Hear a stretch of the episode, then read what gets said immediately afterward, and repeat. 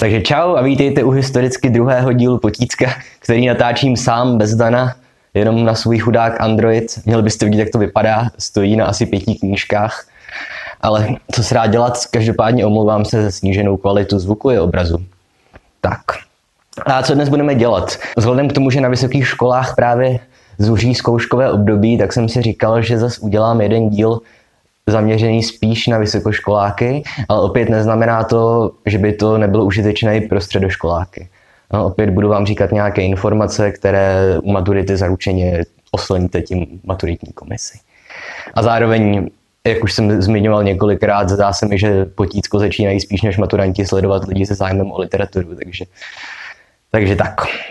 V jednom z minulých dílů jsme se dívali na to, jak vlastně strukturalistická literární teorie pracuje s básní, jo? jak můžeme pomocí grafů a e, nějakých modelů vypočítat vlastně schéma té básně, jak je vystavená formálně. A dneska bych se chtěl podívat na něco podobného, opět vlastně na vědecký přístup k literatuře, ale nebudeme se bavit o poezii, ale o próze. A zatímco ty postupy, které jsem prezentoval v díle Jak vypočítat poezii, tak ty jsou do velké míry zásluhou českých literárních vědců, jo? nebo aspoň v Česku žijících a pracujících Romana Jakobsona, Jana Mukařovského, to byli členové toho slavného pražského lingvistického kroužku, tak teorie prózy, které se říká odborně naratologie, tak ta už není české provenience, tu vymysleli po druhé světové válce především opět strukturalisti, jo, autoři literární věci, které zajímá struktura toho díla, ale už uh, hlavně vědci, kteří žili ve Francii. Opět nikoliv nezbytně francouzi. Cvetan Todorov byl, myslím, Rumun. Tak ale hlavní postava, takový, hm, řekněme, člověk, který je považovaný za zakladatele narratologie, to byl literární vědec francouzský Gérard Genet. Tak, takže jak jsem několikrát jsem zmínil to slovo naratologie. Ono komplikovaný název pro jednoduchou věc, řekněme pro teorie prózy. Takže co je to vlastně ten narrativ? No, pokud umíte anglicky, tak víte, že to narrate, nebo jak se to vyslovuje, znamená vyprávět. Takže narrativ je zkrátka jakýkoliv příběh, no, nějaký děj. No, jakékoliv vyprávění děje událostí. Jo, nikoliv jenom pocitů, to už by byla lirika, ale próza tu zajímá epika. Tak. A mimochodem ty události vyprávěné vůbec nemusí být fiktivní. No. Když já půjdu dneska s kamarády do hospody a budu jim vyprávět, co jsem dneska dělal, tak budu prezentovat nějaký narrativ. A já budu vyprávěčem toho narrativu. Takže důležité je, že jakýkoliv narrativ je nějaké sdělení. Jo? A každé sdělení musí mít někoho, kdo ho vyprodukoval. Každopádně, pokud se jako vědci zabýváme prózou, nějakým uměleckým textem, tak my neříkáme, že ten, kdo mluví, kdo nám prezentuje ten příběh, my neříkáme, že je to autor. Jo? Proč? Teďka by vám měla naskočit na obrazovce taková kresba, nějaký diagram toho, jak my uvažujeme o fikčním a o tom skutečném světě. Takže teďka vidíte, že tam máme tři úrovně. Jo? Těm úrovním, jakoby sférám existence, ať už fikční nebo reálné, tak těm se říká diegézis. No, tohle slovo si pamatujte, diegézis. A na první úrovni máme tu diegézis té non-fikční komunikace. Jo? To je komunikace, která se odehrává ve skutečném světě.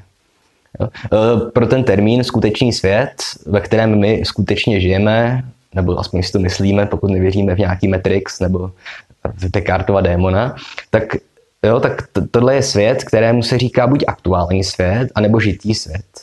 Eh, tady ten rozdíl je, že aktuální svět je prostě termín z angličtiny, zatímco žitý svět to je německý překlad Lebenswelt. Většinou to střídám, takže si pamatujte, že pokud řeknu aktuální nebo žitý svět, tak jsou to synonyma. Jo, a to je úroveň, na které můžeme mluvit o komunikaci autora a čtenáře. Jo. Situaci si můžete představit tak, že prostě je nějaké autorské čtení, přijde tam nějaký spisovatel, přečte ukázky ze své nějaké prózy a sedí tam nějaký skuteční lidi, třeba jste to vy, třeba jsem to já, a můžou si pak přímo s tím autorem povídat. No. A tohle, je, tohle se odehrává v reálném, v aktuálním světě. Ale pak existuje další diegézis, další rovina existence, a to je úroveň těch fikčních světů. No.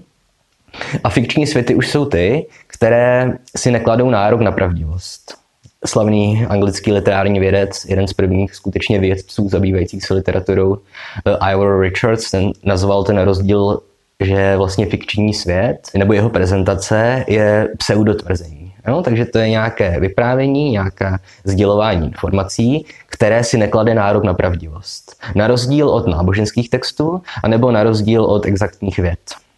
Takže já pokud napíšu nějakou monografii, nějakou odbornou knihu o nějakém spisovateli, tak to nebude pseudotvrzení, protože já se budu aspoň pokoušet prezentovat skutečné informace, které odpovídají žitému světu, aktuálnímu světu, našemu světu, ne Matrixu. Ale pak ještě druhá úroveň, to je ten fikční svět. Jo? A opět my nemůžeme směšovat fikční svět a aktuální svět. A dokonce ani v případě, že v tom fikčním světě se vypráví o postavách, které jsou reálné i v našem světě, v žitém světě. Takže důvod, proč o tomhle mluvím, je ten, že autor nemá vlastně žádnou moc nad uh, prózou, kterou už jednou vypustí, kterou prezentuje, protože on vypustil nějaký fikční svět a my si ho můžeme interpretovat, jak my chceme. A ten autor, on se nikdy nemůže sám dostat do toho fikčního světa. Představte si, to je prostě nereálné, že by, řekněme, Tolkien se najednou objevil ve středozemi. Jo? Takže on, on jenom tvoří nějaký, nějaké sdělení, které nám potom předává. A z tohle důvodu my nikdy nemůžeme říct, že ten, kdo mluví v knize, je autor. Jako příklad budu asi používat Harryho Pottera, protože myslím, že pro naší generaci je to taková knížka, kde je největší šance, že ji znají úplně všichni. Takže opět my nemůžeme říct, že by Rowlingová napsala, nebo takhle, že by Rowlingová něco, že by hrála nějakou roli ve fikčním světě Harryho Pottera. No. Ona ho stvořila, ona je ten demiurg, ale ona už na ním, nad ním teďka nemá žádnou moc. A to znamená, jak jsme se o tom bavili třeba na podcastu s Danem, že i ve chvíli, kdy Rowlingová teďka třeba řekne, že Brumbal byl gay, tak to pořád nemůže žádným způsobem ovlivnit naši interpretaci toho textu.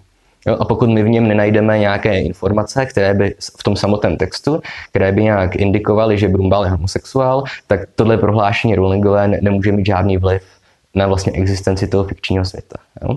Takže ten, kdo produkuje příběh v rámci té struktury toho literárního díla, není autor, ale je to vypravěč. A opět vypravěč nemluví ke čtenářovi, protože čtenář je součástí aktuálního světa, ale ten vypravěč oslovuje jenom nějakého takzvaného narrativního adresáta.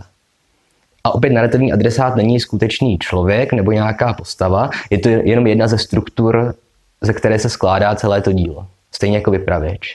Jo, vypravěč i narrativní adresát jsou struktury, nejsou to lidi nebo myslící bytosti. Jo, jenom jsou to nástroje vlastně v rukou autora, které on používá k tomu, aby nějak reprodukoval příběh. A poslední úroveň, kterou máme, je ta úroveň akce. To znamená, co se skutečně děje v tom fikčním světě. Takže nějaká postava mluví s nějakou jinou postavou, jede někam autem, čaruje, cokoliv. A teďka se teda podíváme na to, jaké máme typy vypravěče. Jo, obvykle na středních nebo základních školách se používá to 100 let staré, no ještě víc, ta 100 let stará terminologie R-formový vypravěč nebo ich-formový vypravěč. To znamená, že buď ten vypravěč mluví o tom, co dělal někdo jiný, nebo o tom, co dělá on sám. Ale tohle je víceméně k ničemu, protože to je jenom gramatická kategorie, ale neříká nám to nic o tom, jak funguje ten fikční svět, který my se snažíme interpretovat. A jak už jsem to zmiňoval v jednom z předcházejících videí, tak bych byl rád, kdybyste při rozboru pros používali ty narratologické skutečně termíny. Takže vypravěče máme opět několik druhů, ale začneme tím vypravěčem, který je takzvaně heterodiegetický který není součástí toho fikčního světa a vidí ho jakoby z jiné perspektivy. Takže dokáže vidět různá místa zároveň, opět pamatujte, není vševědoucí, je jenom heterodiegetický. Jo, a někdy dokáže vidět i do hlavy různým postavám a nějak komunikuje s tím narrativním adresátem a zprostředkovává mu nějaký děj. Úplně klasický příklad heterodiegetického vypravěče je samozřejmě Harry Potter. Jo ten vypravěč vidí Harry mu do hlavy, ale zároveň Harry není ten, kdo vypráví. Druhý případ je homodiegetický vypravěč, třeba doktor Watson v Sherlocku Holmesovi. Takže to znamená, že ten vypravěč je součástí toho příběhu, ale součástí toho fikčního světa, který nám zprostředkovává, ale on sám není protagonista. On není to ta hlavní postava. No a poslední druh vypravěče, no on jich je hodně, ale které dneska budu prezentovat, je autodiegetický. A autodiegetický vypravěč to je ten, který nejčastěji používá ich formu. A to znamená, že on je hrdinou toho, toho příběhu, který nám prezentuje. Takže třeba klasický autodiegetický vypravěč bude Paul z Na západní frontě klid. No, on popisuje svůj vlastní příběh. A všimněte si, když už mluvím o na západní frontě klid, tak vypravěč, jeho charakteristika se v rámci jedné prozy může změnit. Protože vypravěč v, v Remarkovi na západní frontě klid je většinu času autodiegetický, vypráví Paul, ale víte, že Paul nakonec zemře, že? A v tu chvíli se to změní a vypravěč je najednou heterodiegetický. A jenom nám říká, že ta poslední zpráva toho dne byla, že na západní frontě byl klid. Tak. E, pak samozřejmě, pokud se snažíme rozebírat vědecky vypravěče, existuje spousta dalších kategorií. Zajímavý je třeba teďka celkem nový koncept, ještě se o něm hodně diskutuje, takzvaného nespolehlivého vypravěče. Jo, takže to je vypravěč, který úmyslně vám dává nějaké nejasné nebo nepravdivé nebo neúplné informace. E, teďka z literatury jsou různé případy, ale opět použiju něco, co znáte asi, myslím, všichni, a to je televizní seriál How I Met Your Mother, kde si možná vzpomenete, že ten vypravěč, Ted, eh, on to vypráví z, z budoucnosti a vypráví to svým dětem. A občas zkrátka, když mluví o svém mládí, tak jsou tam věci, které on nechce, aby jeho děti věděli.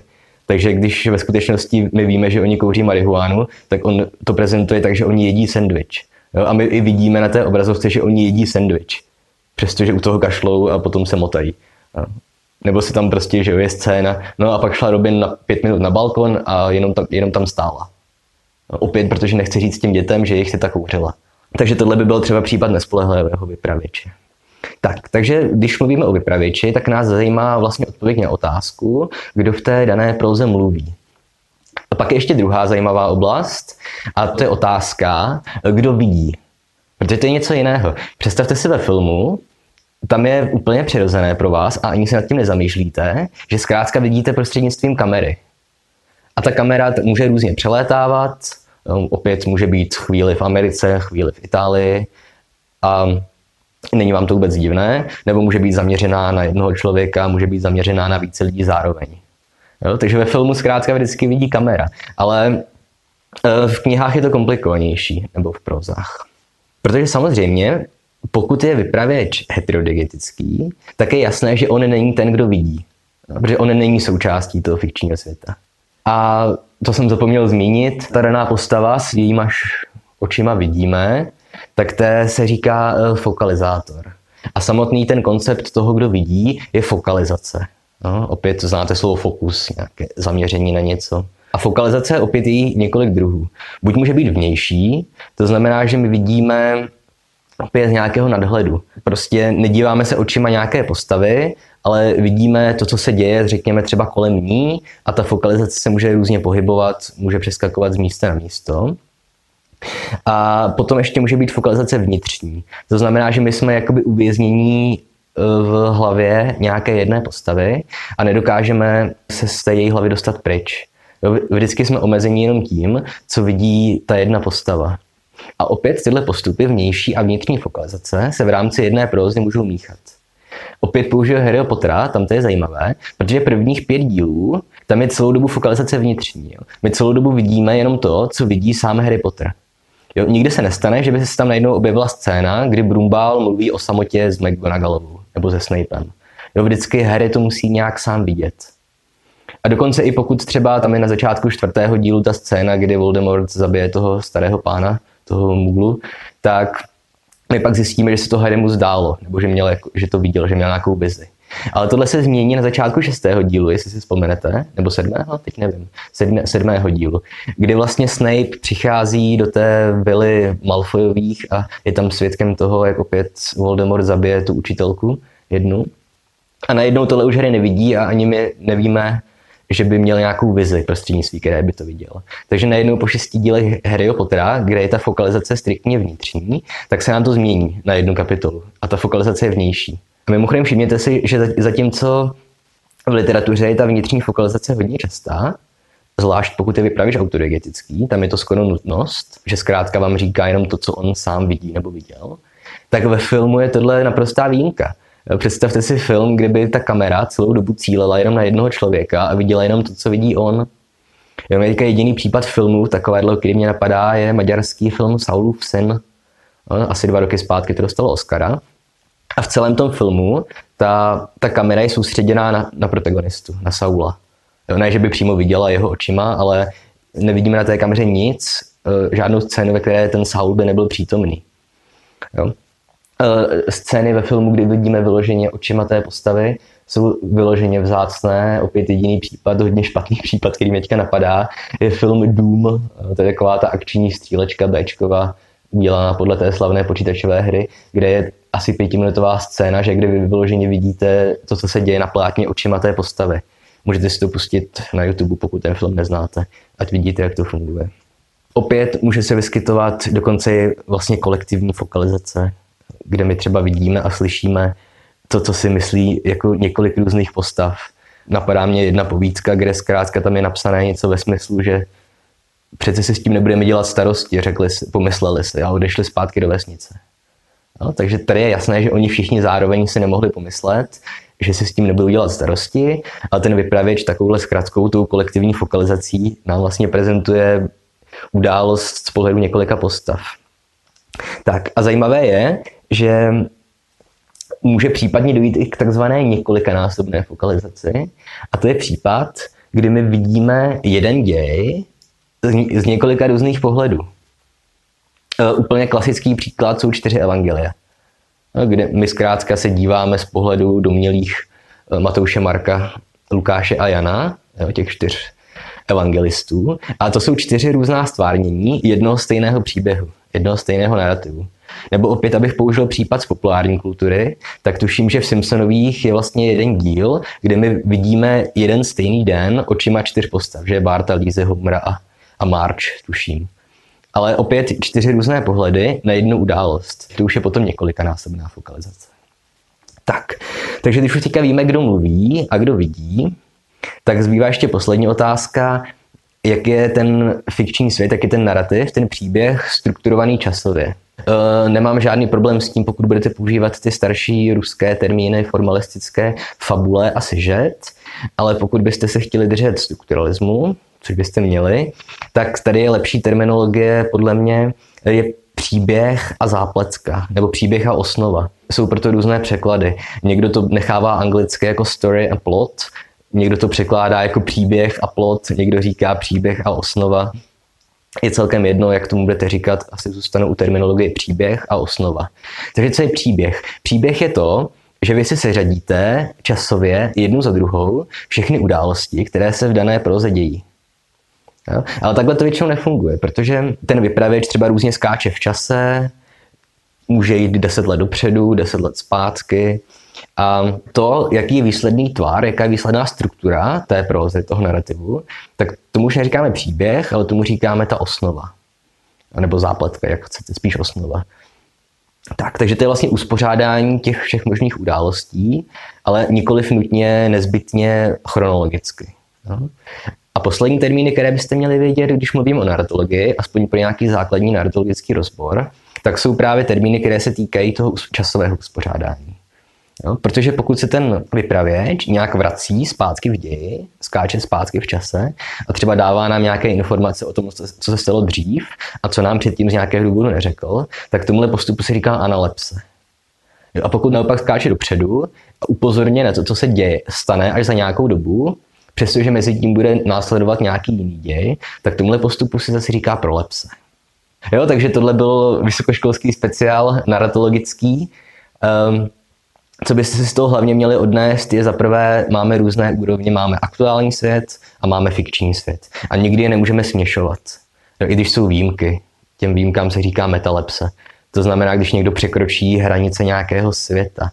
E, napadá mě jeden případ z divadla, když jsem kdysi byl na jednom takovém dost kontroverzním představení v divadle v Pardubicích, kde po první polovině, když byla přestávka, tak polovina lidí z toho divadla odešla, protože se jim to nelíbilo a potom se vrátili na začátku druhé, druhého dějství na scénu dvě postavy a normálně spolu vedli dialog jakoby v rámci toho divadelního fikčního světa, v tom dramatu. A najednou jeden z nich se otočil na publikum a řekl z pozice té postavy, to je ta hra vážně tak špatná, že tady nikdo nezůstal? Jo, takže to je takzvaná metalepse, kdy se nám prolnou fikční svět s aktuálním světem. Ale k tomu dochází fakt vážně jenom zřídka. Jo? Takže tohle je první důležitá informace. A další důležitá informace je, že zkrátka my se musíme na tu prózu dívat jenom jako na strukturu. jenom na nějaké informace, které nám sice někdo zprostředkovává, ale my vždycky musíme zůstat uvnitř té struktury a pracovat jenom s tím, co máme. Jo? Tak, takže doufám, že tohle k něčemu bylo. Omlouvám si, že jsem dost zaškobrtával, takže tam pravděpodobně bude hodně střihu. Vlastně se mi dost blbě mluví, když za tou kamerou nestojí Dan a já si nemůžu představovat, že to vyprávím jemu, ale co se dá dělat. Tak, takže tolik k narratologii a příště se podíváme zase na nějaké literární dílo.